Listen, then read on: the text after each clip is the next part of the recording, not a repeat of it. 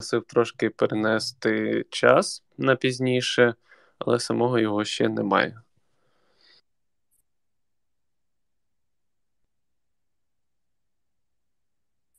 Можемо поки нагадати право відкритого мікрофону. Ви подаєте запит на розмову. Я вже забув, як це робиться. В принципі, там кнопка з мікрофоном у вас повинна бути. Це працює тільки з мобільного, це, на жаль, не працює з, комп- з комп'ютера. От е, Потім ви ми додаємо, ви підіймаєте руку смайликом, і ми вам даємо слово. Або не даємо, якщо у вас порожній профіль, який зареєстровано в листопаді 22-го року. Такі Так, і ми ще зазначимо, не знаємо, чи Твіттер це пофіксив, але раніше якось дуже рандомно показували запити на промовця, тому ми просто можемо їх навіть не бачити, якщо ви їх кинули. А чому це пан Іван не додається в промовці? Ладно, е, поки немає нікого, е, ми проанонсуємо там спеціальний епізод. Ми записали з Антоном, е, якого я знову таки назвав Анатолієм. Будемо тягнути цей прикол до кінця. І цей подкаст буде про е, знову таки Білорусь, бо Антон її дуже любить або не любить. І наступного тижня, десь серед тижня, ми його заліємо. Головне, е, одразу попереджу, е, що, будь ласка, не бийте, якщо ви вам здасться, що я там десь занадто компліментарно говорив, тому що там насправді різне є. Але я сподіваюся, що формат може сподобатись, а може ні. Подивимось, якщо буде класно, можливо, вам сподобається якість звуку, е, що не факт. Але я сподіваюся, сподобається, бо ми записували прямо на студії звукозапису. От, та і там буде видно. Ладно, може, ти е, тоді розкажеш нам щось про роботу фонду, якщо ти в курсі, бо щось не Ваня, ні Тарас, не той. Ваня він є в слухачах, але чомусь запит не приймає. Ну, наскільки мені відомо, ми зібрали вже на три комплекси шаху. От, е, і все хорошо у нас іде. Blackbox також більше половини, здається, вже назбирали. Е, а там далі, як каже Тарас Миколаєвич, щось під'їжджає, щось докуповуємо, щось не докуповуємо. От, та й таке. Е, насправді прийшло дуже багато тепла. Я не пам'ятаю, чому вже це висвітлювали в наших соцмережах, але судячи з усього, там це тепло прийшло ще, яке було нам куплено весною. Я можу помилятися, але напевно так. І воно тільки-тільки приїхало, тому що там були нюанси з завезенням через Польщу. От е, загалом готуються ще великі проекти, про які ви почуєте на початку грудня орієнтовно. О, І буде цікаво, буде класно. Це буде щось, е, те, що може знищувати ворогів. От ми, власне, на цьому спеціалізуємося. Та у Вані, походу, немає, мабуть, світла, і відповідно немає зв'язку. Він пише, що навіть не може приєднатися, тому давайте тоді вже зараз прямо розпочнемо відкритий мікрофон, піднімайте свої руки. Е, зараз буде смішно, якщо не буде ніхто піднімати, і я просто буду мовчати весь ефір. Зараз буде смішно, якщо всі будуть запитувати, а чим відрізняється якась е, супер-пупер ЗРК з Болівії, коротше, про яку я вперше чую. Але це питання до Тараса. Зробіть, будь ласка, знижку, що я не технач, і ви можете питати, в принципі, що завгодно, крім технічних питань. О, вже понеслось. Е, Ще, блін, щось хотів сказати, а пан Тарас попросив, сказав, що за 7 хвилин він вже буде. Е, Ми нагадуємо, що даємо на питання максимум одну хвилину, тому давайте якось, е, типу, більш зрозуміліше питати, щоб не розтягувати це на всю ніч. Панове регламент. Та запускай тоді людей когось. Давай твій пік перший. Ну, давай, от є пан Саня. І він відвалився, здається. Прикольно. Так і будемо весь вечір. Ну, там кажуть, що будуть робити кости Твіттера на облачній інфраструктурі. От воно. О. Вітаю, пане Саня. Ставте питання. Всім доброго вечора. Таке питання обговорювали не один раз, що фонд співпрацює з організаціями, які піклуються про ветеранів, і ветеранів буде багато, і у нас е, політика держави зараз підтримувати усіх, куча пільг, куча різних доплат і так далі. І об'єктивно держава це не стягне. Це треба буде урізати. І чи є якісь, е, не знаю, напрацювання, як це пояснити людям, тому що всі до цього звикли, і пояснити ветеранам, що він залишиться без е, знижки, скажімо так, на комуналку буде достатньо важко і буде великий суспільний резонанс. Дякую. Е, е, так, пане Саня, ви абсолютно праві, тому що така проблема дійсно є, і ми, звісно, вже цим займаємось. Ми певним категоріям держава буде зобов'язуватися надати певний перелік пільг, в тому числі тих, хто втратив здоров'я або працездатність.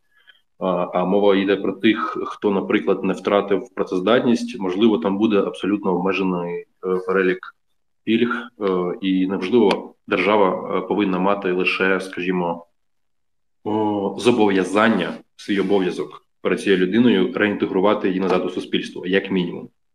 Як це вже інше питання, і ви абсолютно праві, що це буде непросте рішення, тому що доведеться пільги скорочувати, різати. Там ще питання, чи можна це зробити конституційним шляхом, тому що, як виявляється, е, не все так просто. Е, не можна. Ми, ми до цього колись доходили, коли ми говорили про житлове забезпечення взагалі військовослужбовців в одному з наших досліджень, і виявилося, що у нас є. Ну, не виявилося, це факт. У нас є е, гарантія для військовослужбовців, які там прослужили певну кількість років, або які потребують покращення житлових умов. Є можливість отримати безкоштовно постійне житло від держави.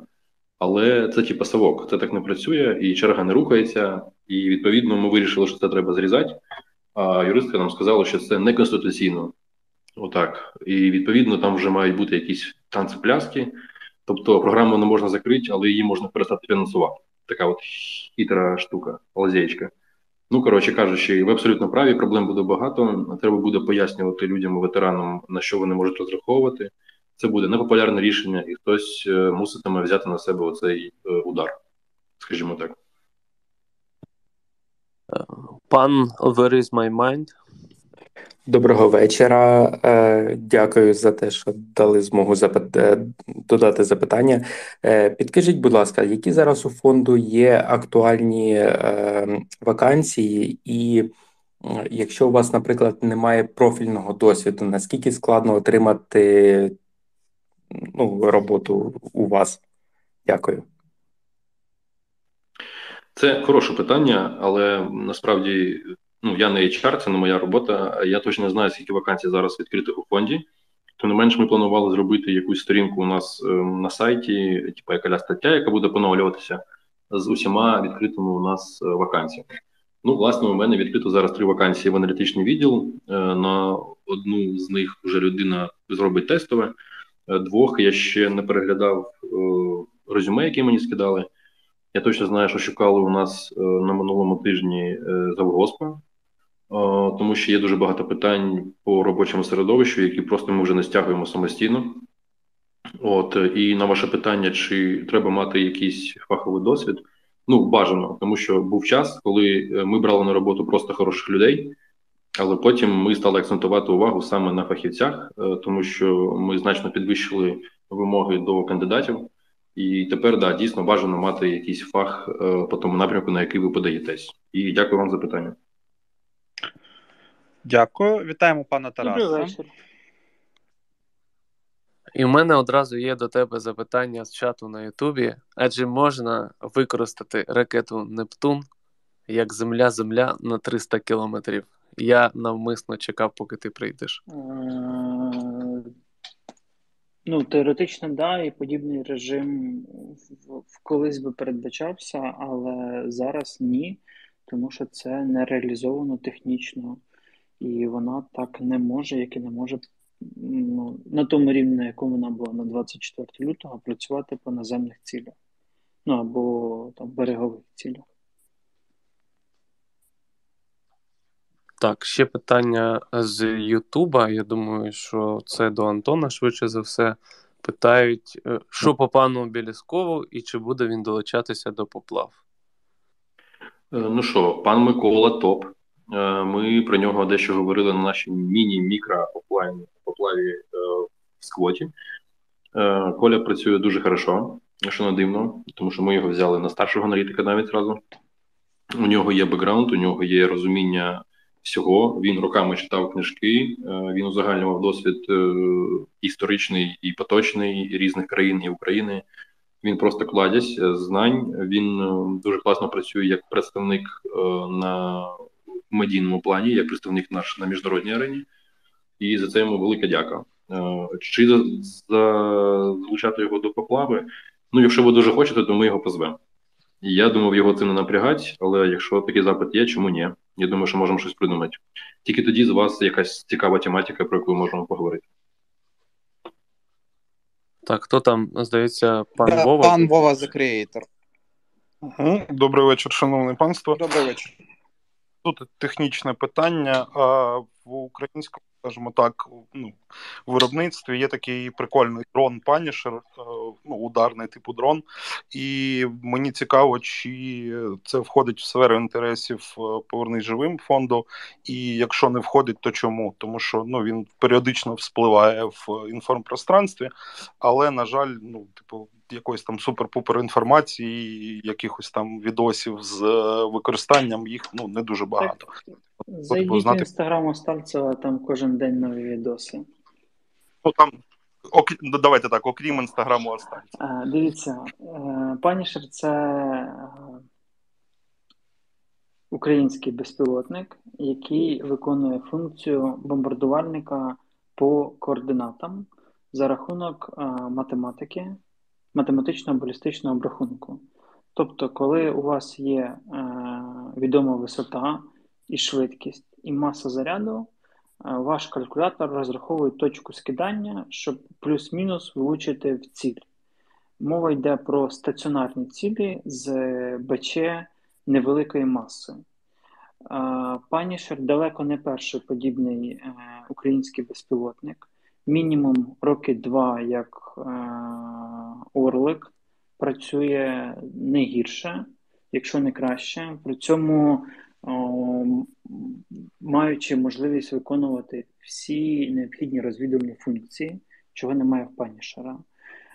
Більше того, один з топових українських розробників розвідувальних БПЛА зараз реалізовує теж подібну функцію, і ймовірно, ймовірно, ще декілька подібних е, виробів буде, але в форматі, якщо вам треба розвідник, то ви маєте повноцінний розвідник. А якщо раптом треба десь скинути з плюс-мінус невеликою точністю невеликий боєзаряд, то ви можете підвантажити його і скинути. Чого чи купує повернись живим? Ні, не купує. Чому? Бо повернись живим не має і не може купувати все підряд з того, що пропонує українське чи не українські розробники. Ми вклали в БПЛА 30-40 мільйонів доларів. Не кажучи про Мавіки, Аутели і Матрікси. Це тільки такі, що комплекси там. Лелеки, Фурії, Скайтони, Педехи, Шарки, Байректар, тобто те, що велике. Е, чи маємо вкладати ще більше? Я дуже не впевнений, ну, бо бюджет не гумовий, але ми контрактуємо все, що плюс-мінус толкове від мінімум раз, два, раз, два, три, чотирьох українських різних виробників. Плюс по по мілочі там ще був п'ятий Атлуна. А, ну і Skyton шостий був ще. А, і Адронс ще був сьомий. Окей.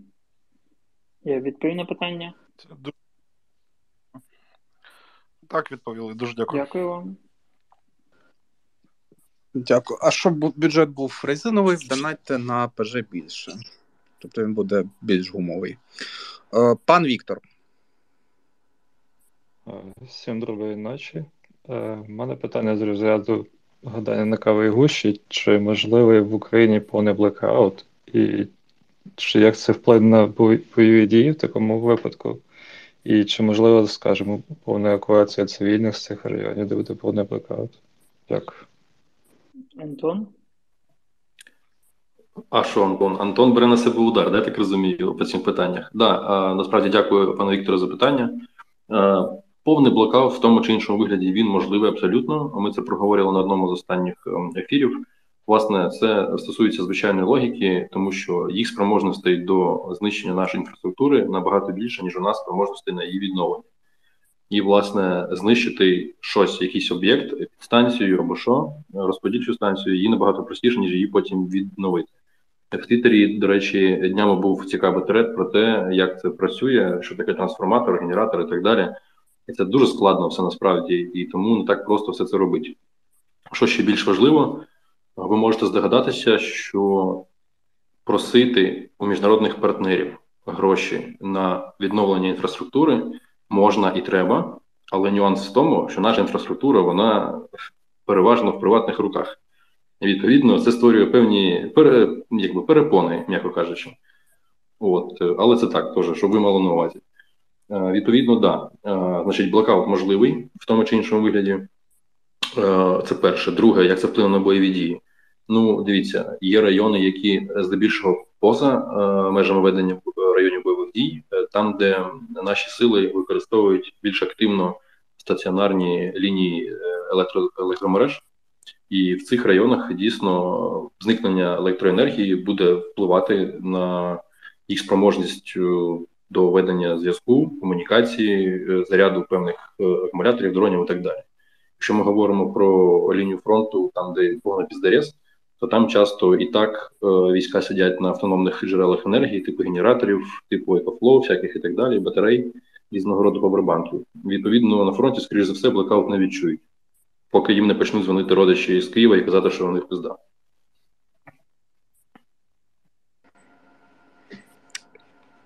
Хто там буде пан Шаміль веде отряд, але о, да, я в принципі позабував вже порядок, так що далі будемо на місці орієнтуватися. Да, прошу. Так, доброго вечора. А спитати хочу про ЗС, про ситуацію довкола неї, тому що вже в нашому публічному просторі коментується активно про те, що е, Кацапи, мабуть, будуть звідти виходити. Як там ситуація, і які можливо шляхи її вирішення е, бачаться зараз? А повторіть, будь ласка, ще раз про яку місцевість йдеться, бо я не почув. Запорізьку атомну електростанцію, пан Антон. Угу. Ну, я чув про це тільки з одного джерела, і це не схоже на правду поки що, тому що є два моменти. Е, для них це один з ключових е, речагів впливу і один з ключових речагів для перемовин е, по міжнародній арені. Це для них козир в рукаві, яким вони шантажують буквально всю планету. Планету відповідно, я не бачу сенсу їм віддавати цей інструмент шантажу, хіба що вони собі виторгували щось важливе тільки при цьому. Інакше вони ніколи е, самотужки не покинуть цей об'єкт. Це моя позиція. Так, давайте. Я не пам'ятаю теж, хто там був. Е, здається, Фортеза. Е, доброго вечора. Питання коротке. На кого і коли нападе Польща? Хороше питання. Ну, давайте так. Е, скажімо, є. Е, ну, давайте так. Зараз Польща наш один з ключових е, ключових партнерів в регіоні. Ми Польщі дуже вдячні за всю підтримку, яку вони надали, тому що підтримка дійсно ну фактично безпрецедентна. Вони надали нам більше танків. Там не будемо звертати увагу на певні нюанси, але дійсно так і є. Вони показали себе як надійний партнер, е, з яким можна домовлятися, і вони е, дуже відверті в своїй позиції. Е, Польща дуже чітко пам'ятає злочини червоного режиму. Відповідно, вони з нами. І якщо ми говоримо про те, на кого вона може напасти найближчий час, то це, звісно ж, скоріше Білорусь. Але давайте будемо чесними, це дуже мало ймовірно. Тим не менш, у них є збройні сили, які вони дуже сильно розкачують, вони дуже сильно вкладаються в оборонку. Е, наскільки мені відомо, це навіть не стільки з оборонного бюджету, скільки якихось спеціальних е, рахунків, і це почалося ще там N кількість років тому.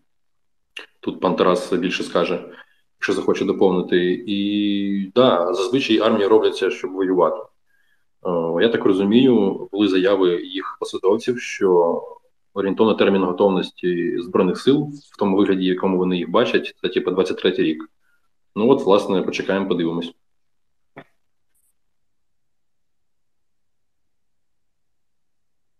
Так, е, здається, наче на сповідь у нас наступна. Да. Ем, Щиро дякую всім за цей простір і дякую за ваш час.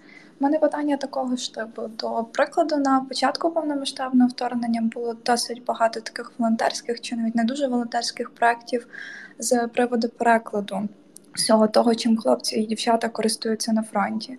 І в мене два питання: чи є зараз потреба в такому, і чи є сенс чекати на переклад якоїсь методички, наприклад, умовно. Потреба Дякую. є і багато, але не до нас, бо ми не можемо бути затичкою на всі проблеми з ЗСУ і цієї держави. До кого я теж не знаю. Якщо ви знаєте до кого, можете написати мені або Олегу, або напряму пані. Е, Здається, далі вітерець. Добрий вечір. Добрий Е, в мене було питання про е, засоби е, враження на 300 кілометрів. Я чув таку позицію, що США можуть не давати нам атакмс навіть не з якихось політичних міркувань, а через те, що в них самих їх е, досить мало, і ну, можливості нові виробляти зараз нема.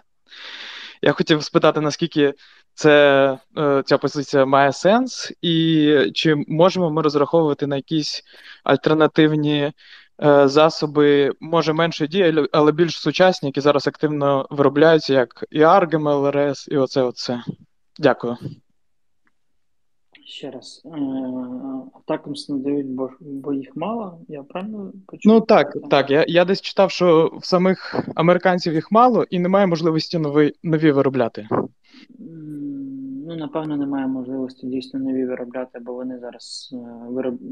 розробляють перспективну ракету майбутнього, а, але їх не дають не тому, що їх мало, а тому, що це е, глобальне політичне чи геополітичне питання. е, Там бла бла бла бла бла. А друга частина відповіді: а чому ви думаєте, що їх уже не дали, наприклад? Бо про це хтось начинається, написав в Твіттері, бо про це хтось десь не заявив. Бо що? Ну, типа, чого ми очікуємо, що все, що відбувається, має бути максимально публічно прокомуніковано з кожним громадянином в Україні, в кожному вайбер-чаті кожного будинку. Поки немає блекауту, треба знати про все. Можна Так, по- а, здається, Далі- Саша, так? Мені здається, що пан Владис- Владислав Гладкий. А, ну, можливо. Ну, Давай, пан Владислав, ви тут? Да, добрий вечір всім. А, у мене таке питання, там питала про блекаут. А, по чому ще, крім світла, можуть в'їбати? І чи треба купляти газові балони вже? А потрібно, будь ласка, ще раз. Куди саме, куди саме має в'їбати? Я просто пропустив, вибачаюсь. Е, Куди Просто крім тобі світла? питаю, так, крім світла, куди по якій ще інфраструктурі? Ну, Насправді світло е, одна з найбільш критичних дійсно інфраструктур, тому що ну об'єкти цієї е, направленості, тому що від електроенергії залежить дуже багато. Від електроенергії працюють насоси, наприклад, там по водопостачанню, в тому числі, і це ж все підв'язано. Е, Також будуть об'єкти так само теплоелектроцентралі і теплоелектростанції. Також будуть об'єкти е, газорозподільчі, однозначно, тому що вони вже були і вони ще будуть. Ну і будуть також е, транспортна інфраструктура. Ніхто не відміняв розв'язки, ЖД і так далі. І мости. Да. Так, тут ще питання є з чату на Ютубі. Е, Як УПЖ оцінюють нинішню систему військових кафедр в Україні, і чи вони думали або планували якийсь аналітичний звіт чи план реформи? Не планували, не думали, бо знову ж ми не можемо робити все за всіх по всіх напрямках. Оцінюємо, як і всі, негативно, але потрібний елемент е, мобілізаційної підготовки цивільного населення на випадок великої війни, але точно не в тому форматі, в якому воно відбувається зараз, де кафедра є е, легальним способом відкупитися від строкової служби без будь-яких практичних навичок, здебільшого, е, без будь-якого реального навчання підготовки і здебільшого з формальним вивченням того, що десь там колись 30 років назад написав, в кращому випадку. Пані Саша.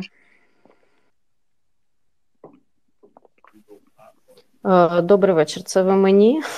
Так, добрий вечір. Добрий вечір. Е, всіх рада дуже чути. І в мене таке питання. Зараз е, в останніх інтерв'ю дуже багато і пан Тарас розповідає, і і взагалі інтерв'ю з ПЖ от про перші дні, перші тижні, перший місяць роботи фонду. Я хотіла запитати, чи не що б ви от зараз, що б ви зробили інакше за цей місяць? Можливо, якісь дії, там якісь рішення були б прийняті інші. Е, от ну от мені цікаво. Дякую.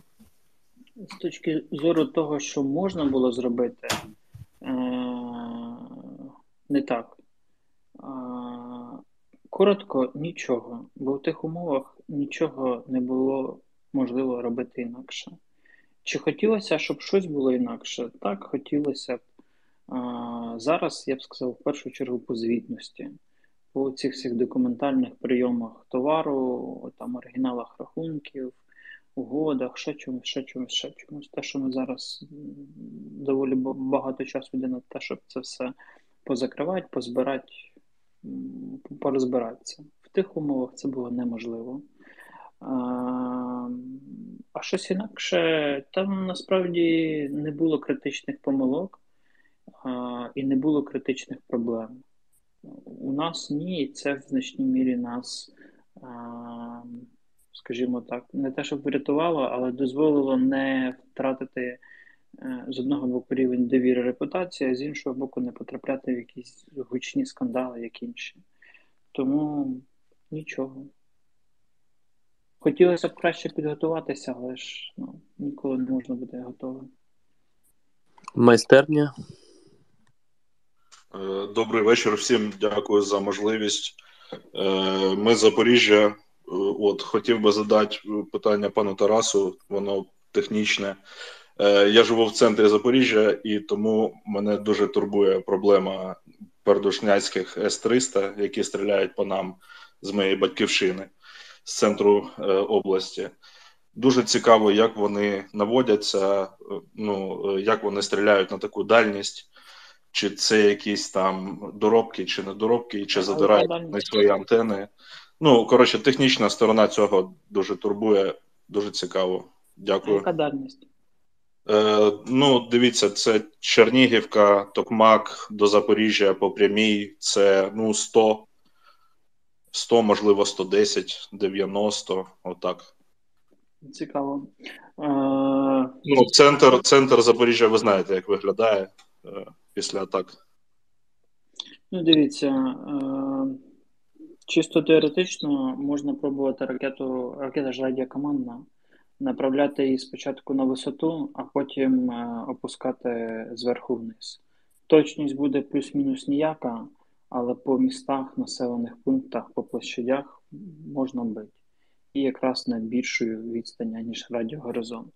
Бо ви її піднімаєте вгору, ще вона керована там на кілометрів, я не знаю, 70, а потім різко опускаєте вниз.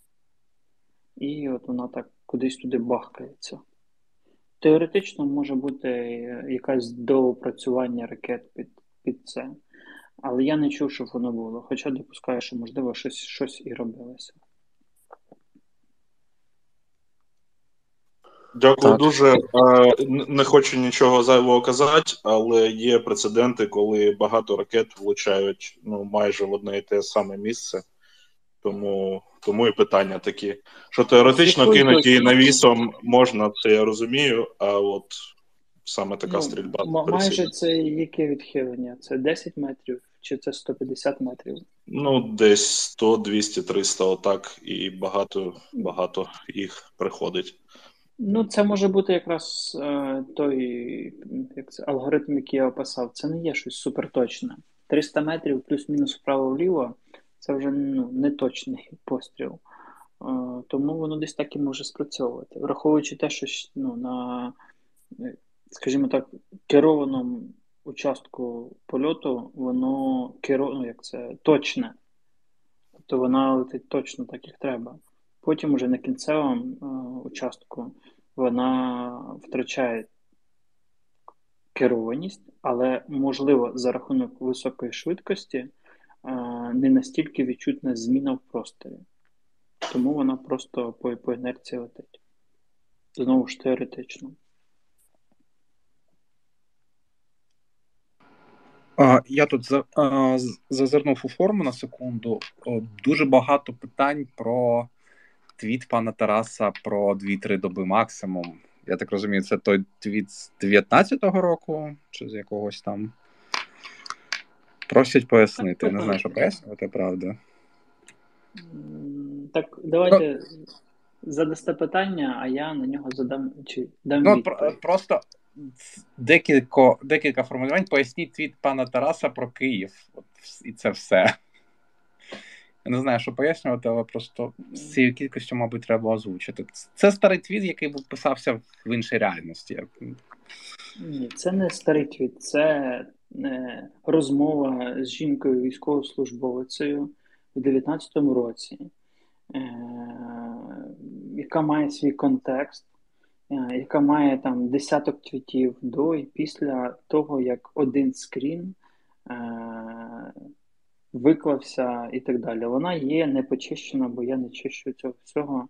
Кому цікаво, можна зайти почитати. У кого є конкретне запитання, я можу дати відповідь в цій поплаві, в наступній або через 23 поплави.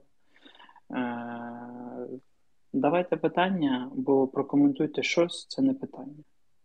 Угу, дякую. Е, пан Паракрінже... Паракрінжетик.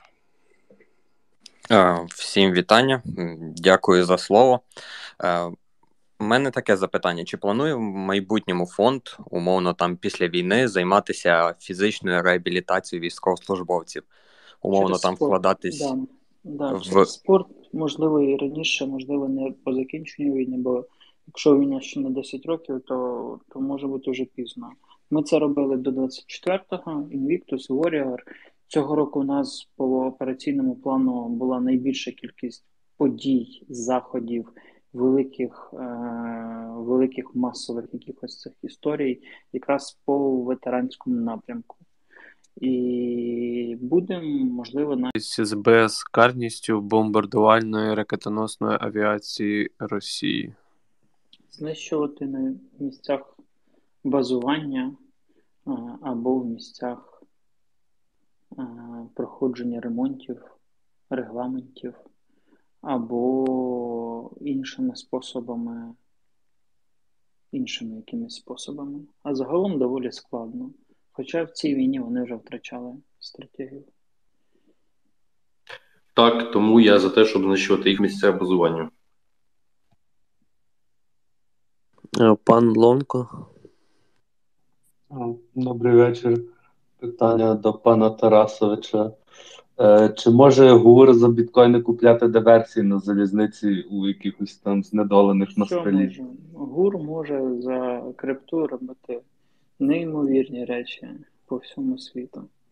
Може, І поділіться трохи з ними криптовалютою? Е, коли треба, це відбувається.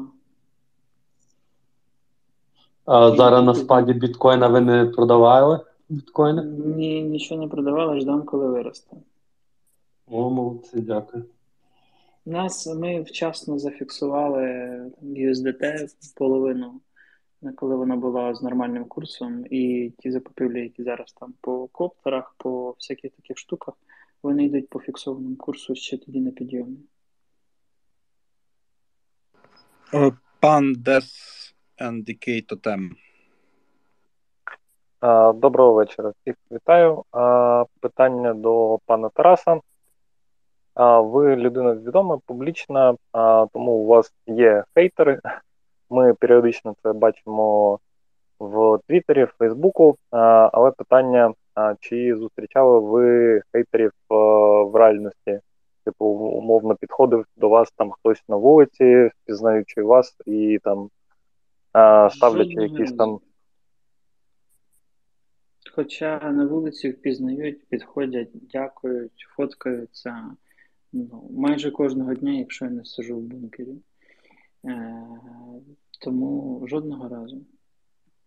Тобто підходять до вас тільки нормальні люди. Так, да, бо здебільшого ті, хто це пишуть, ну, непридатні до до якихось предметних розмов і так далі. і так далі. Більше того, і ще раз, е, для прихильників або не хочу ображати, хай буде для прихильників Петра Олексійовича. Е, чомусь е, з Бірюковим, з фондом Рошен. Ми постійно на зв'язку, у нас нормальні стосунки, ми обмінюємося інформацією робочою, там скоординуємося по якихось питань цін, постачальників, потреб окремих організмів хто що закривав, хто кого що купував, як проявила себе та чи інший там виріб чи рішення. Подібна комунікація серед адекватних людей є в різних середовищах. І це нормально мати різні точки зору на ті чи інші питання техніки, озброєння, я не знаю, персоналі, рішень. Але розумні люди вміють чути опонента і приймати іншу точку зору, а не створювати собі ідола на основі медіа текстів і вірити в те, що це єдина істина і іншої думки бути не може. Тому я ще раз хочу, щоб всіх пригоріло, повторити, що Сау Богдана це суцільний шмат недоліку, як і комплекс Нептун який абсолютно на 24 лютого був сирий. І я геть не впевнений, що за цю війну він щось потопив крім вишки бойка. Але можна ж е, на баржу і на таран йти Сау Богдани. Це вже можна, було. вона була там, і вона була, і вона стріляла. І Цезар стріляв, і смерчі стріляли, і Су-27 бомбили, і Су-24 працювали, і вертольоти пробували працювати, і декілька спроб штурму з моря були невдалі, здебільшого, втратами плавскладу і особового складу, причому доволі відчутними втратами. І про це все ніхто не пише. Та про це все немає, як це в інфопросторі. Відповідно, для більшості людей цього не існує. І вони роблять свої хибні висновки на основі того, що хтось десь написав або сказав. І очевидно, що пан Пашинський, який один з кураторів українських розробок ОПК часів Петра Олексійовича, через свої канали комунікації, блогерів, ломів і так далі, і так далі, які відомі, які були з нами в певних експортних групах при главкомі просувають те, що це суперзброя і так далі. Так далі. Хоча це все не так. Це не стосується звичайної вільхи, яка дійсно ок, і за те, що Таран свого часу був проти її закупівлі, він мав би відповідати. Але цього ніколи не буде в цій країні. Як і Хомчак, який теж говорив, що вона мені не потрібна, тому що вона в АТО не воює. Тоді в. Це дослівна цитата на одній з закритих зустрічей на питання, чому Генеральний штаб і міністерство не купують вільху на 100% потужностей е, КБ і підрядників. Вільха М не пройшла випробування, вона не влучала. Більше того, е, в інтернетах не пишуть про те, що перший практичний пуск вільхи в Збройних силах е, був з розривом ракети після виходу з пускової на, якщо не помиляюсь, Олешківських пісках. І ракета, яка прийнята на озброєння, яка влучала, яка така суперкрута, коли військові свої ракети стрільнули, ту, що вони отримали в рамках замовлення, вона вийшла з, з пускової і взірвалася. Про це ж не пишуть? Не пишуть. Андрій? Доброго вечора всім. У мене два питання. Скоріше за все, одне до начальника розвідки, інше до пана Тараса. Чи можемо ми в теорії захопити якось ракети Х-101, Х-55, там калібри, Х-22, і чи є нам їх чим запускати по Росії? І інше буде про Sea King. Ну, Ми можемо отримати рештки ракет, які збиваються або падають, і це дійсно відбувається. Але це ок історія для того, щоб вивчати їх компоненти, для того, щоб потім спробувати притягати західних постачальників елементної бази до відповідальності за поставки або ускладнювати росіянам закупівлю. Хоча знову ж я впевнений, що до кінця це неможливо, тому що наш світ глобалізований і ну, плюс-мінус ракету можна збирати з, з цивільних комплектуючих які однакові там умовно, що для міксера, що тут, тут для ракети будуть е, умовно. Е, тому ну, це нам мало що дає.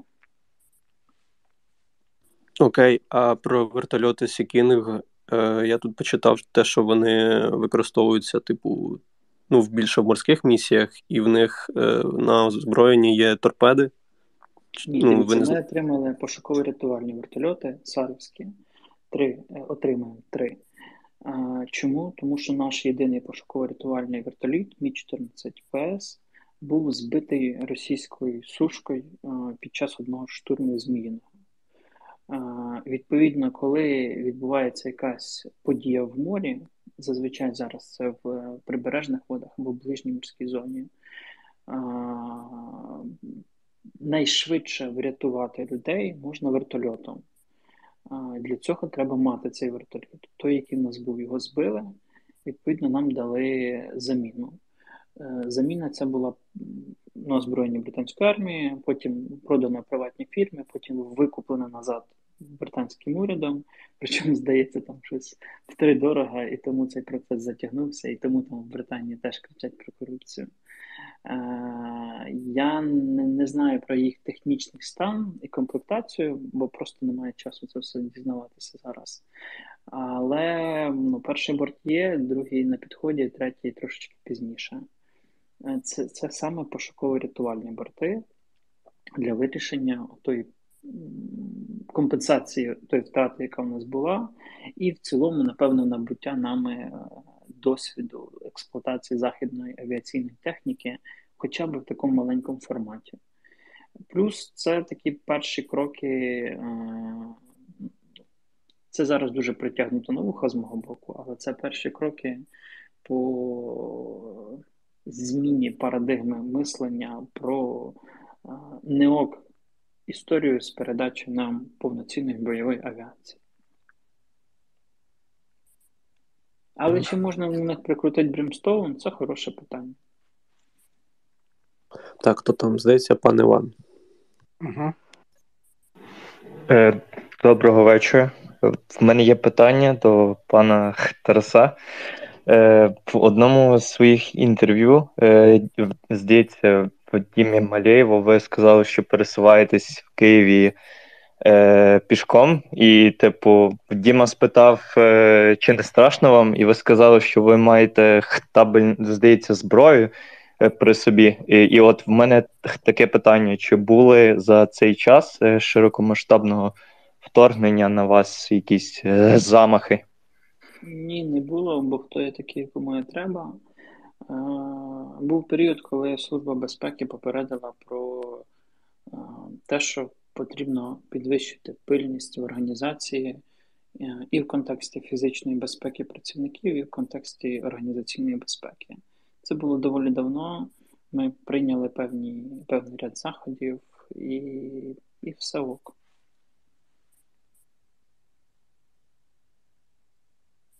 Особистий привид. Е, доброго вечора, шановні. Е, питання наступне: як ви бачите сценарій повторного наступу на Київ з урахуванням е, минулих помилок ворога? Дякую. питання до Антона, напевно. Ах, от як, да? О, е, я перепрошую, саме сценарії е, наступу на Київ можливі? Так, я вже відключив просто. Окей, е, ну, типу, ми про це говорили. Ну, виглядає так, що ну, немає зараз такого груповання, е, яке готове йде на Київ. Е, Звісно, що де-не-де, а от в Києві підготувались до повторного вторгнення. Те, що треба було робити, правда, раніше, але вже ж нехай. Це, ми за це заплатили велику ціну. Тим не менш, зараз виглядає так, що вони скоріше спробують знищити Київ інакше, знищити принаймні в моральному плані, позбавити нас електроенергії, позбавити водопостачання, каналізації і так далі. І ви всі чудово розумієте, що якщо це станеться під час сильних морозів, то станеться просто Алчевськ. Якщо ви пам'ятаєте, було таке в третьому, четвертому чи п'ятому році, 2004-му. Не пам'ятаю точно. Я, звісно, Ну, ну може. Я, звісно, не, не молодий, але не пам'ятаю, бо я тоді в школу ходив. От, е, і да, позамерзають просто всі труби і піздець. Типу, і це вже аж до, до перемоги. Коротше, до весни, до березня-квітня. От, тому я скоріше за те, що у них дійсно є можливість е, принизити, спробувати принизити Київ саме таким чином. Взятого фізично, я думаю, зараз е, для них е, проблематично, суто з того, виходячи, що тут немає такого величезного ударного груповання, навіть такого, як було попередній раз у лютому. Пан Фалафель. Доброго вечора. Ми з України. В першу чергу Де хотів... А, ну, по-перше, надайте мені матеріал і привід, і ми вже домовимося про все інше. Але дякую за запитання і за те, що цей давно затягнутий прикол все ще тягнеться. І головне, що він допомагає приносити фонду гроші, бо нагадаю, абсолютно кожна копійка йде на донат для вас. А, В першу чергу хотів подякувати вам за вашу роботу і фонду, і поплаві. Бо доволі, я думаю, тяжко 99, ну насправді більше випусків вивозити це все в такій кількості питань, е, підбирати адекватні, знаходити нерви на те, щоб відповідати і не просто не зайобуватися. А головне залишатися людьми. Особливо подяка пану начальнику розвідки, який, незважаючи ні, ні на що, допомагав і мені деякий час. Е, з пошуками роботи, і взагалі мені подобається, наскільки ви відкриті, комунікаційні, просто людяні. Тому щиро дяка за це. Питання абсолютно не буде серйозним. Очевидно, за часи повномасштабного вторгнення було створено багато мемів, пісень, анекдотів. Е, Який мем, на вашу думку, є найгіршим і просто має бути стертим з лиця землі із історії, і який ви любите іронічно чи ні? Кожен з вас. Дякую.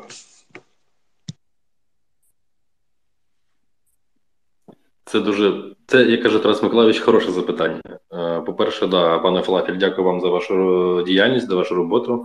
У вас дуже приємний голос. Я радий був почути. Е, Про А от дійсно. уже і привід для А от і привід для фанфіку, да. Ну слухай, е, якщо чесно, то я дійсно так сходу про меми я навіть не скажу. Напевно, найгірше, що сталося з нами, це пісні про пса патрона. Про всі ті повазі, що ми з ним земляки. Е, Тим не менш, е, да, якось воно трохи підбільшує. От. А найкраще мем, ну не знаю, можливо, його ще не Е, Для мене найгірший мем це патріотичні тіктоки, там, де дівчина в жовто-блакитному і каже, в чому моя суперсила, в тому, що я українка. Ну, пес патрон, ладно, це 50 на 50, але теж крінжуха. Найкращий мем складно теж сказати. Можливо, їх було дуже багато. Хіба там, де Тарас з красними очима, да, і написано стало заїбісь. Е, Хіба да. Пан Тарас, скажіть щось. А, м- можливо, ще мем про заборонену поплаву. Мені складно давати відповіді на такі питання, бо я не знаю, що сказати. Нарешті питання не про зброю. Я не знаю, що Це відповісти. теж зброя свого роду. Так, дякуємо е, Фалафелю. Давайте там дід відом. Да. Е, Доброго вечора, громадо. Питання технічне наступне.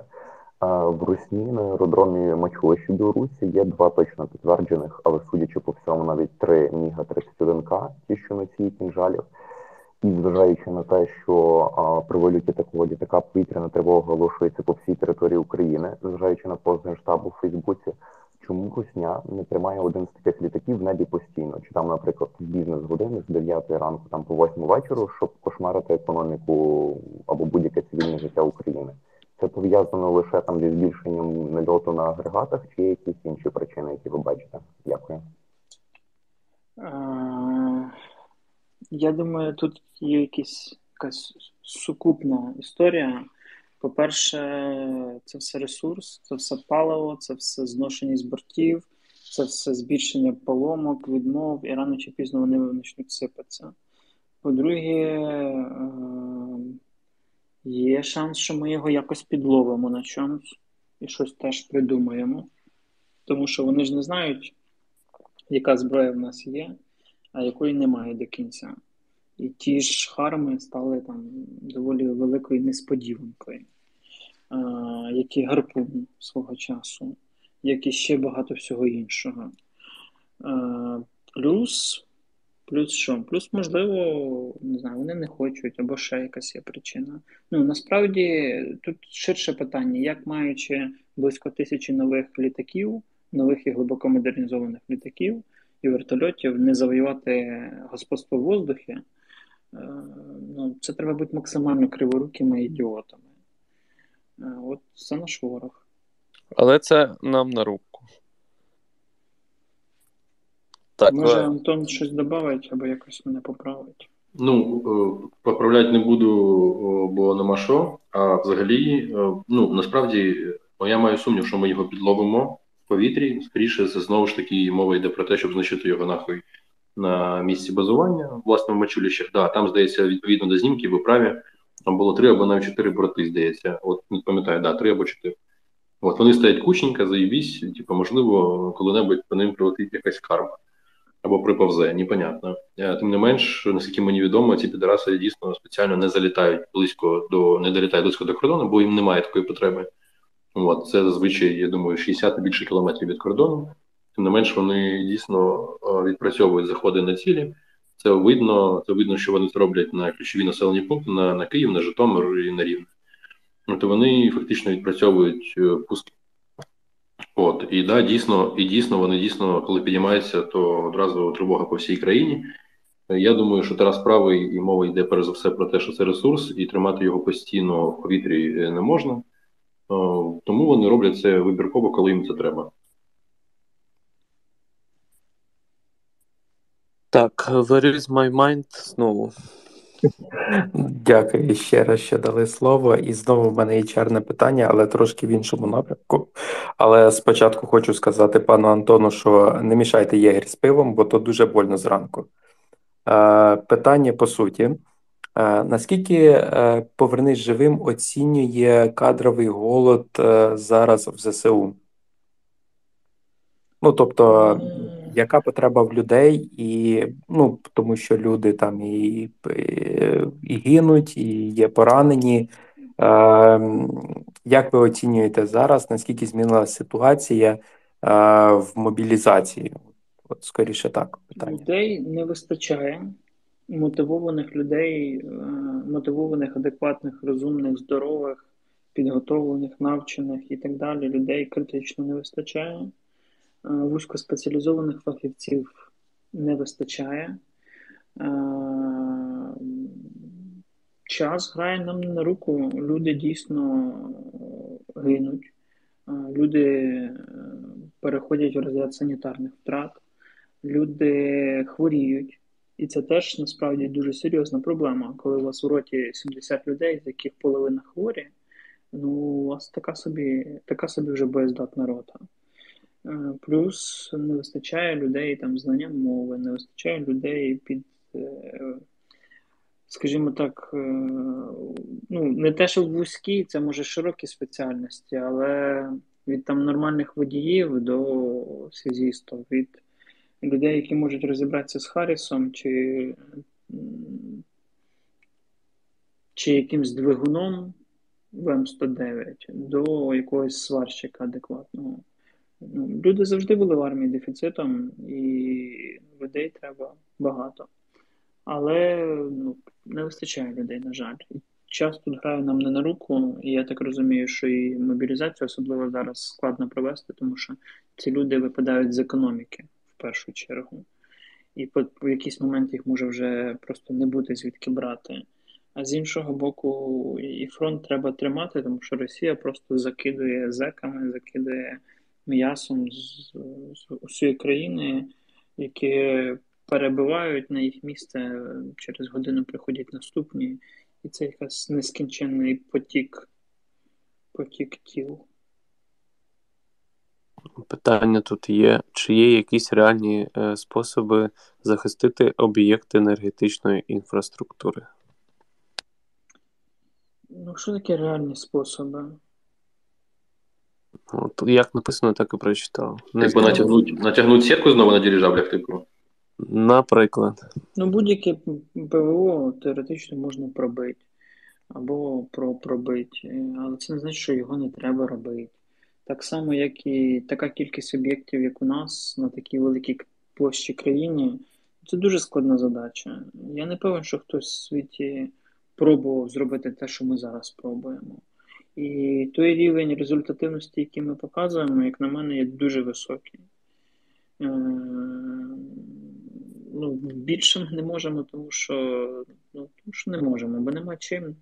Немає техніки, немає ракет, немає озброєння в достатній кількості. Плюс час від часу ви ж бачите ці відео з ланцетами, які знаходять і наші РЛС, вибивають. І час від часу з'являються відео з нашими підбитими вуками, осами і іншими системами. Тому ну, щось робиться, щось втрачається. Так і живемо. Олексій. Доброї ночі, громада. У мене питання до начрозвідки, пана начрозвідки. Е, Так. По, мі- по мобілізації та цивільної зброї. Ви робили там трейдинг? Е, Було, да. Так. е, У мене питання по карабін, карабінах AR-15. Е, Чи є якийсь е, фідбек по їх застосуванню, чи є сенс придбати? Просто хочеться мати якісь уже навички, настріл якийсь мінімальний. Що можете сказати по цьому? Да, дивіться, я дякую вам за запитання. Це, це хороше питання, тому що насправді е, не так багато досвіду вдалося узагальнити тим трендом. Насправді це якісь точкові історії наших твіттерських, які воюють в тому числі зі своєю власною цивільною зброєю, або які мали цей досвід е, там, особливо там в перші місяці. Е, Просто виглядає так, що за всіма показниками, ну дивіться, універсальної зброї не існує в принципі. Забудьте про це. Тим не менше, якщо ми говоримо про якісь максимально універсальну платформу, яка умовно може стати основою цивільно-бойової зброї е, громадян України, то це все ж таки скоріше АР-15, звичайні, ну вони типові, плюс-мінус, але там мають свої відмінності і по стволах, і по механізмам, і так далі. Тим не менш, це доволі, ну да, ціни зараз сумасшедші, тим не менш, це доволі доступні є. Вони вони робляться під різні задачі. Е, Її можна дообладняти, дообладнувати різними прицільними засобами, різними механізмами е, різної якості, різними довжиною стволів, потім можна запасатися і так далі. Це модульна платформа, яку ви будете можете оснащати під е, свої навички, під свою фізіологію, під потреби і так далі. Тобто, дійсно, да, АР-15 це я думаю, майбутня основа цивільно-бойової зброї українців, яка має бути у всіх вдома. Е, да, і вона набагато точніша, ніж той самий автомат Калашникова та цивільні карабіни на його базі.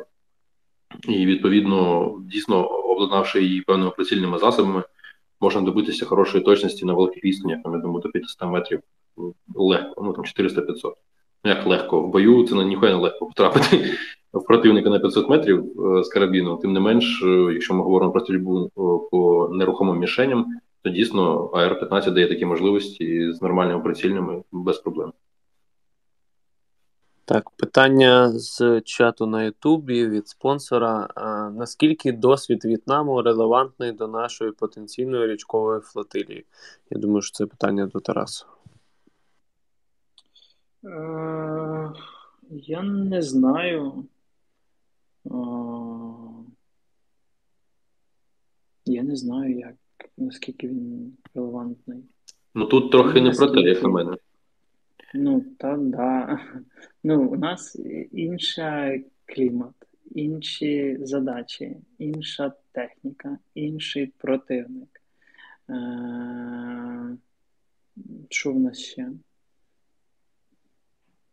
Інша зброя, інші технічні можливості.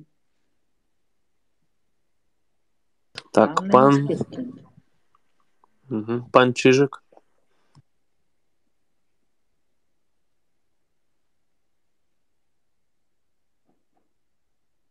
Окей, тоді Сілвер.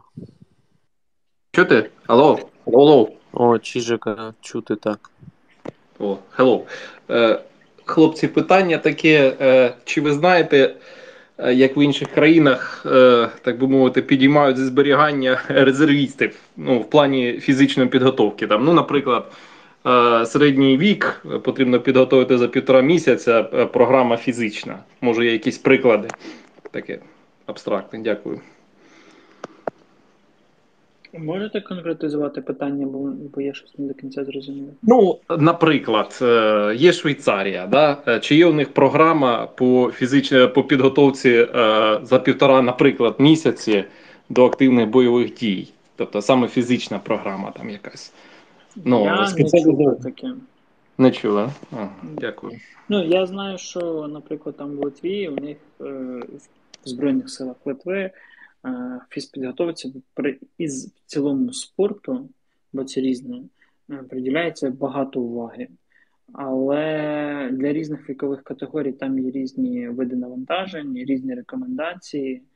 Е, Але якогось е, умовного курсу, як за півтора місяця вас правильно підготувати, я нікого не чув. Так, пан Сільвер, той, що без літери К. Той, що я. Доброї ночі, everybody.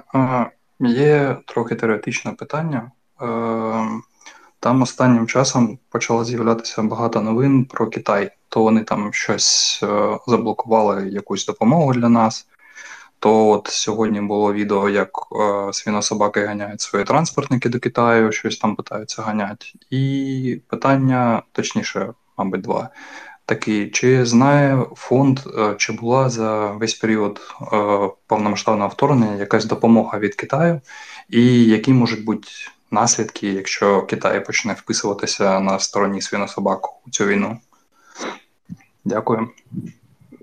Ну, я пам'ятаю, що десь на фото були міни е, 82-гі е, з китайськими маркуваннями, але я допускаю, що це могли бути якісь запаси там 50-х років, умовно, чи там якогось супердревнього періоду, або отримані через треті, п'яті країни.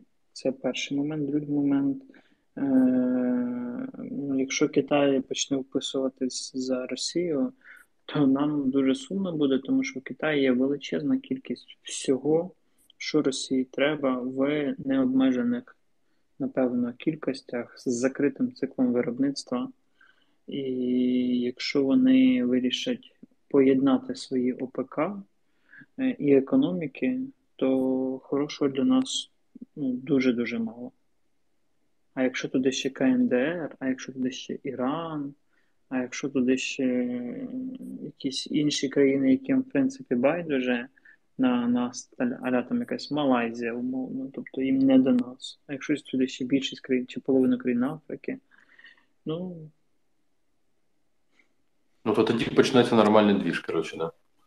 Ну, насправді я би так думав, що якщо КНР і буде підтримувати росіян, то це буде е, якась вже обмежена демонстративна допомога, тому що да, дякую, що ви нагадали про ці борти, які останні тижні, здається, там туди літають і трекаються. Я думаю, там, ну, за словами е, західних аналітиків, е, там формулювання таке можуть бути в літаках присутні там бронежилети, броніки і так далі. Ну, ці каски, шоломи.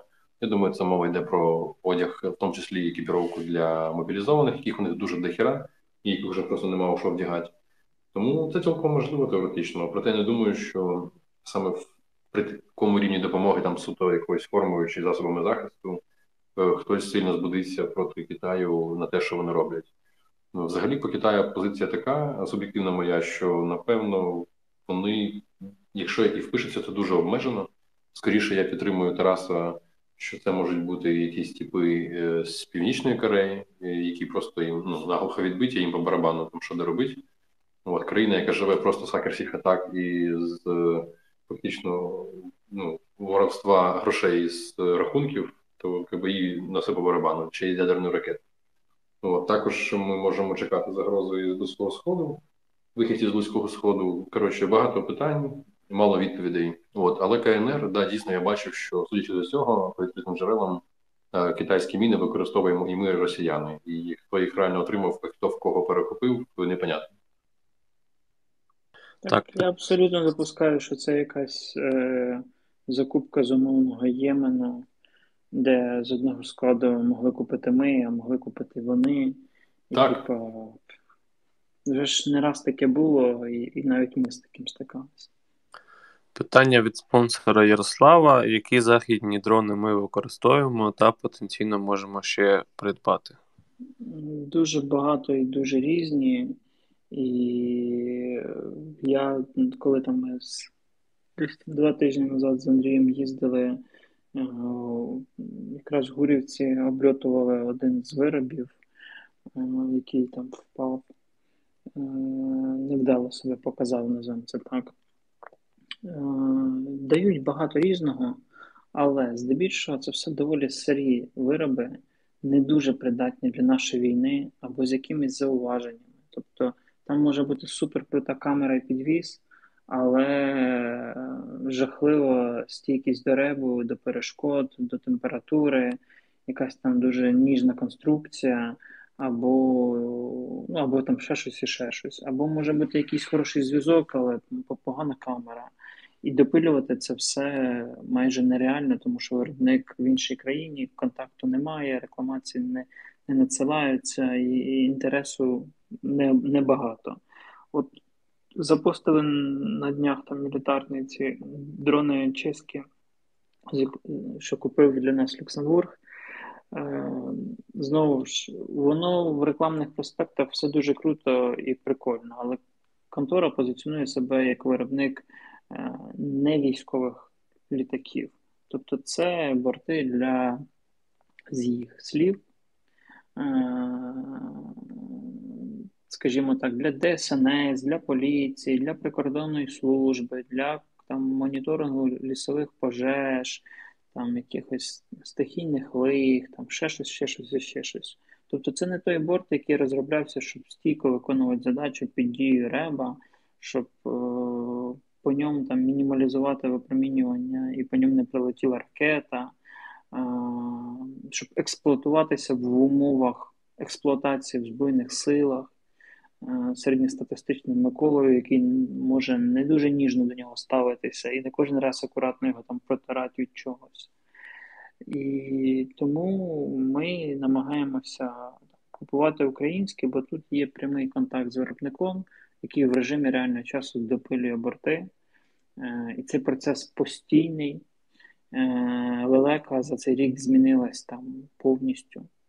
ПДХ, ну, ті, ті, що зараз збираються, це не та ПДХ, яка була рік назад.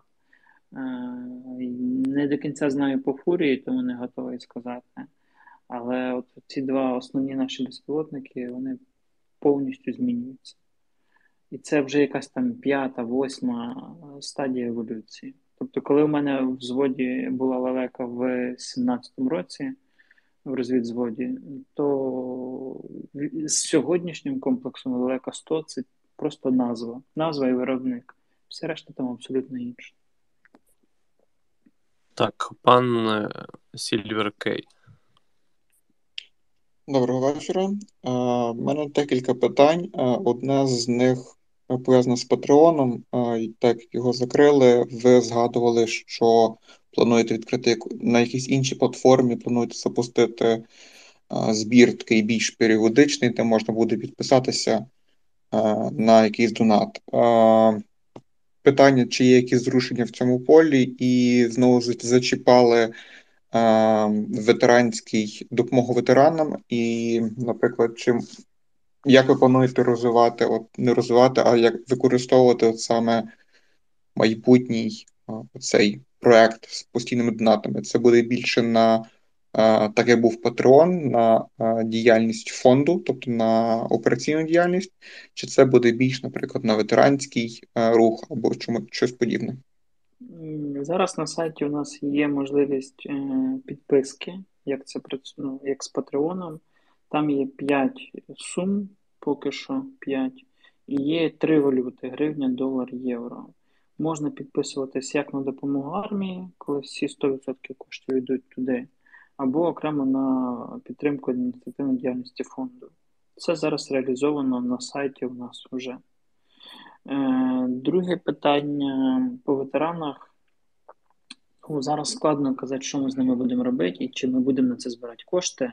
Раніше це перекривалося або якимись грантовими історіями, бо на це плюс-мінус західні донори готові давати ресурс, або якісь, якимись тими ж адміністративними витратами фонду. Просто коли ми з адмінки брали і закривали там якісь питання і все. Чи у нас є ідея робити в майбутньому як це, проектні збори, буде технічно це реалізовано на сайті, десь там, десь там, можливо, до кінця року. Але тут теж історія доволі складна, бо в нас одночасно запущено ну, десь від 20 до 30 різних проєктів.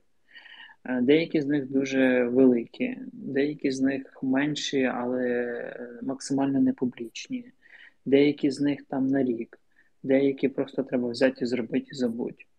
І паралелити ці процеси з точки зору збору неможливо, тому що ну, ви просто цим заплутаєтесь, загубитесь, і вам буде незрозуміло, а де, що, як і чого. Е, тому ми намагаємося як якось робити це послідовно, умовно кажучи, є якась системна постійна робота з фронтом, є якісь регулярні постійні запити. Е, відповідно до цього вибудовуються закупівлі, і є якісь окремі проекти медійні або публічні, як там не безстроковий, але хай буде безстроковий з шарками, е, там 6-9 місяців проект. Як зараз от закриємо Blackbox і запустимо наступну кампанію по зброї вже там публічно з зрозумілою кількістю, вартостю, кому підуть, під які задачі. Там все дуже просто і понятно для людей буде. І там чітко ну, чітко зброя. Закриємо цю, перейдемо на наступну. Але у нас в роботі таких проєктів багато, і, і і, нам складно якось їх поженити з реальністю суспільства, що ли, щоб вони всі щоб ви розуміли, що ми робимо в тих масштабах, бо у вас всіх багато, і питань багато, і подекуди там постійно одні ті самі питання від тисячі людей, на які йде купа часу. Е, пан Володимир Третьяк. Е, добрий вечір. Е, таке питання ще одне про Білорусь. Е, наскільки я розумію, зараз певні міри вже зробили, які наступ роблять важчим з Білорусі, там мінування, море. Наскільки такі міри можуть справді відлякати ворога від можливого наступу, і чи відомо на сьогоднішній день, чому такі міри не були зроблені один рік тому? Дякую. Тут дивіться, дякую за запитання. Мова про те, що самі по собі інженерні фортифікаційні споруди є дуже важливими, як і мінування місцевості. Тим не менш, будь-які фортифікаційні споруди мінування. А ти да, міг сказати, що про це послухайте в нашому подкасті наступному. Так, да, про це послухайте в нашому подкасті, але мова про те, що в реальності будь-які фортифікаційні споруди все одно обходяться. Їх основна задача затримати противника. І в ідеалі це коли їх інженери, інженера, інженерні підрозділи будуть е, пробувати е, проробити шлях в наших інженерних загородженнях, е, ми маємо і цей час їх знищувати. Тобто, це мова лише про це. Будь-які інженерні загородження обходяться, знищуються, ліквідовуються і так далі. Чому не було зроблено раніше? Ну тому що я сподіваюся, коли-небудь ми отримаємо на це фахову відповідь, але скоріше за все, ні. На жаль, і ніхто за це не понесе жодних е, жодних покарань. От я сподіваюся, що цього разу все буде хорошо. Е, підготовка йде, і дійсно, по тому, як ми підготовуємось до потенційного наступу, і ми зі сторони фонду вже також вкладаємось в цей напрямок е, вже давно насправді і давно про це говоримо. Що загроза реальна. Да, ми не знаємо, якої формації буде, який масштаб, тим не менше, цьому загрозу відкидати не можна, і треба посилювати наші війська, що власне ми разом з вами і робимо завдяки вашій допомозі. Тому якось воно буде. Проп'ятляємо, як завжди.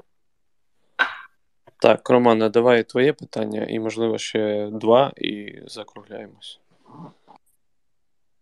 Всім доброго вечора. Тарас, ти якось сказав на одному, мабуть, із там із ранніх подкастів, що наша велика перевага в тому, що ми певними періодами воюємо нелінійно. Як то взяти там удар по аеродрому Міллерова, чи там знову ж таки та історія з Кримським мостом. Ем, Можливо, так в якості анонсу, або просто скажи, чи знаєш, чи не знаєш, найближчим часом, чи є у нас щось із такого нелінійного, що е, там через певний час нас дуже сильно здивує. Дякую. Ну, в якійсь мірі чорний ящик це є нелінійна відповідь. Е, в якійсь мірі. Е, дрони в Севастополі це нелінійна відповідь. Е, а подекуди дуже лінійна відповідь теж теж входить в цю нетиповий підхід до вирішення проблеми. Ми постійно і багато всього робимо, про що потім можна буде сказати. Ви дуже здивуєте, що так можна було. І той же ж удар по саках а базі там ті ж якісь. Ну, коротше, є багато всяких різних історій, і де ми робимо не тим, чим очікувалось, навіть прикрутити харам до міг 29-го. Е, це вже цікава тема. А таких реально багато. І багато в роботі є. Просто щось виходить, щось не виходить. Щось виходить з ймовірністю, наприклад, там 20 на 80, 20 вийде, 80 ні. Е, з 10 застосувань 2 успішні, 8 ні. Статистика може й не ок, але з точки зору кінцевого, кінцевої шкоди противнику, оці два перекривають не те, що 8, а 80 невдалих. І в такі історії треба вкладатися однозначно, і ми намагаємося вкладатися. Але проблема в тому, що всі ці історії не публічні. І про всі з них говорити неможливо. І ви не уявляєте, скільки зусиль коштувало, щоб головне управління розвідки е, публічно почало комунікувати про блекбокс на тому рівні, на якому це було в нас. І це ж теж не просто так. І це не це не береться от само собою. Це велика робота великої команди фонду. Е, шампанські очі. Всім добрий вечір. Е, в мене питання скорше за все до Тараса Миколаєвича. Питання таке з приводу е, шарків проєкту Око за око зараз відбувається збір. Яким чином ці ем, комплекси будуть виготовлятися? Тобто я ніде не зустрічала, де ви деталізували цю інформацію. Тобто вони вже готові, а ми зараз збираємо гроші, щоб їх викупити. Або е, там ми повинні зібрати гроші на всі 25 е, комплексів, і тільки тоді вони будуть запущені в виробництво. Або ми можемо там поштучно їх. Е, ну тобто, ми на три зібрали наразі. Ну, наразі на три зібрано, і три буде викуплено там чи запущено вже виробництво, чи відбувається воно вже. От таке питання. Дякую. Я десь це вже розказував, повторюся. Виробництво ну, їх немає як готових, тобто це не те, що ви купуєте, е, це те, що виробляється. Виробництво запущене. Е, з чого складається виробництво? Найскладніша компонента це е, отримання іноземних різних комплектуючих. Це найбільша проблема для всіх українських виробників БПЛА, і це найбільш часозатратний процес.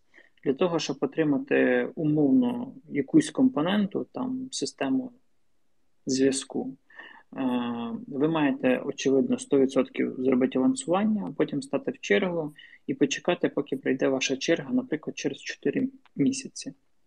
Через 4 місяці постачальник вам видасть ваші там, наприклад, 100 плат, які вам треба ще буде 2 місяці завозити в Україну. А потім ви їх доставляєте в уже зібраний корпус е, готового безпілотника. Це як примітивний приклад.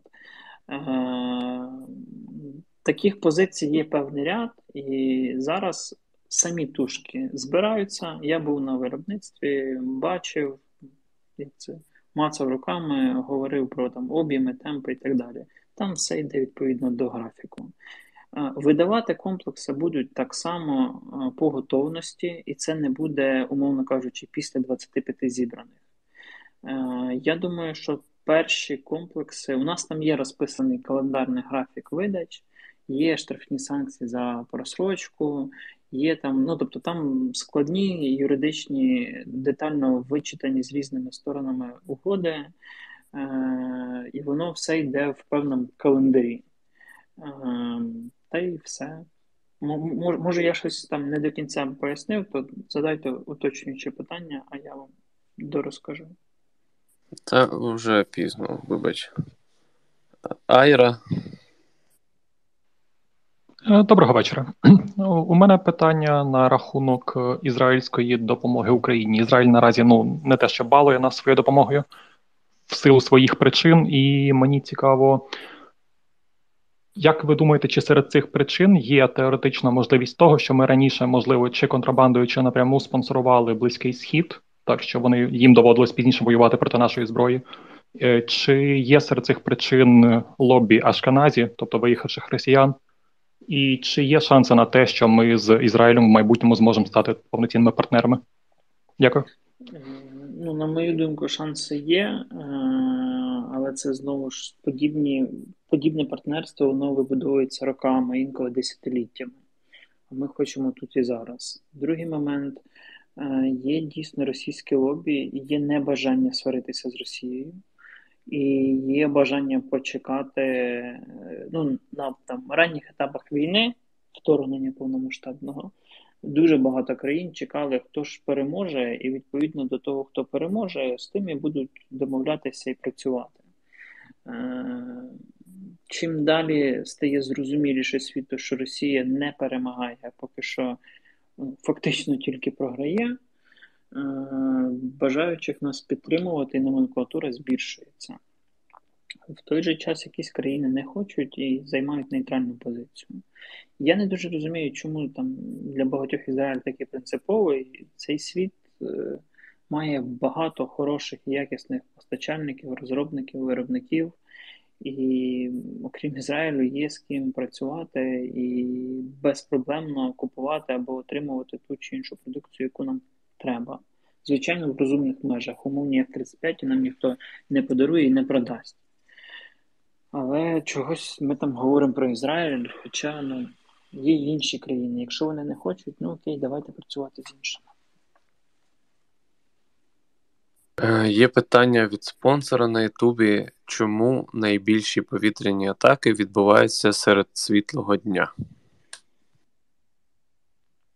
Бо мені говорили, що погода впливає на інерціальні системи наведення і може погіршувати їх точність. Е, це говорили старші офіцери повітряних сил. І тому в погану погоду ймовірність і ефективність буде гіршою, ніж в хорошу погоду. Плюс здається, я також не певен, але здається, що деякі з ракет, е, котрі по нам стріляють, вони мають ще й оптико-електронну систему наведення, якийсь елемент. Відповідно, їм простіше влучати в ясну сонячну погоду, але це не дома. І це важливо розуміти. Що цікаво, е, поки раз ми заговорили, що я бачив з настанням поганої, е, поганих погодних умов лише один раз запуск шахедів. Е, про які ну, власне я чув принаймні з території Білорусі, в тому числі, і після цього більше здається, запуску шахедів ще не було. Можливо, вони показали себе не дуже добре під час цієї поганої погоди. Не знаю, подивимось. Так, да, це теж може бути як один з варіантів.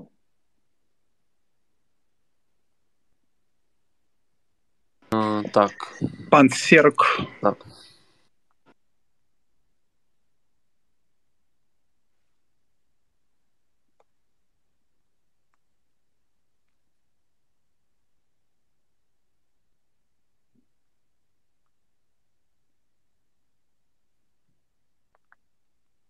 Давайте он пан Денис бачив в Ютубі в чаті писав.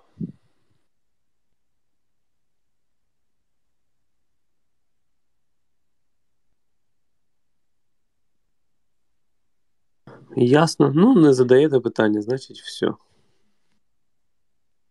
Авторитарний підхід. Ну, а як? Е, Хорошого помаленьку. Так, ну. Давайте, мабуть, тоді закруглятися. Бо вже пізно. То що, як вам е, цей вільний мікрофон? Та норма... ну, нормально, ми ж так до вторгнення працювали. То давайте так частіше робити. Я вам це вже кажу декілька місяців.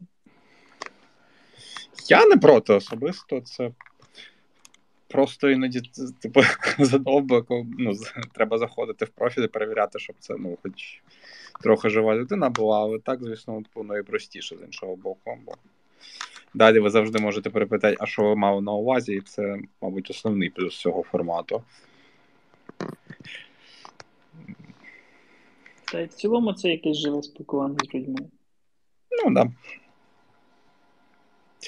А ми що тобі мертві, чи що? Ви одноманітні. Ми не мертві, просто так пахне.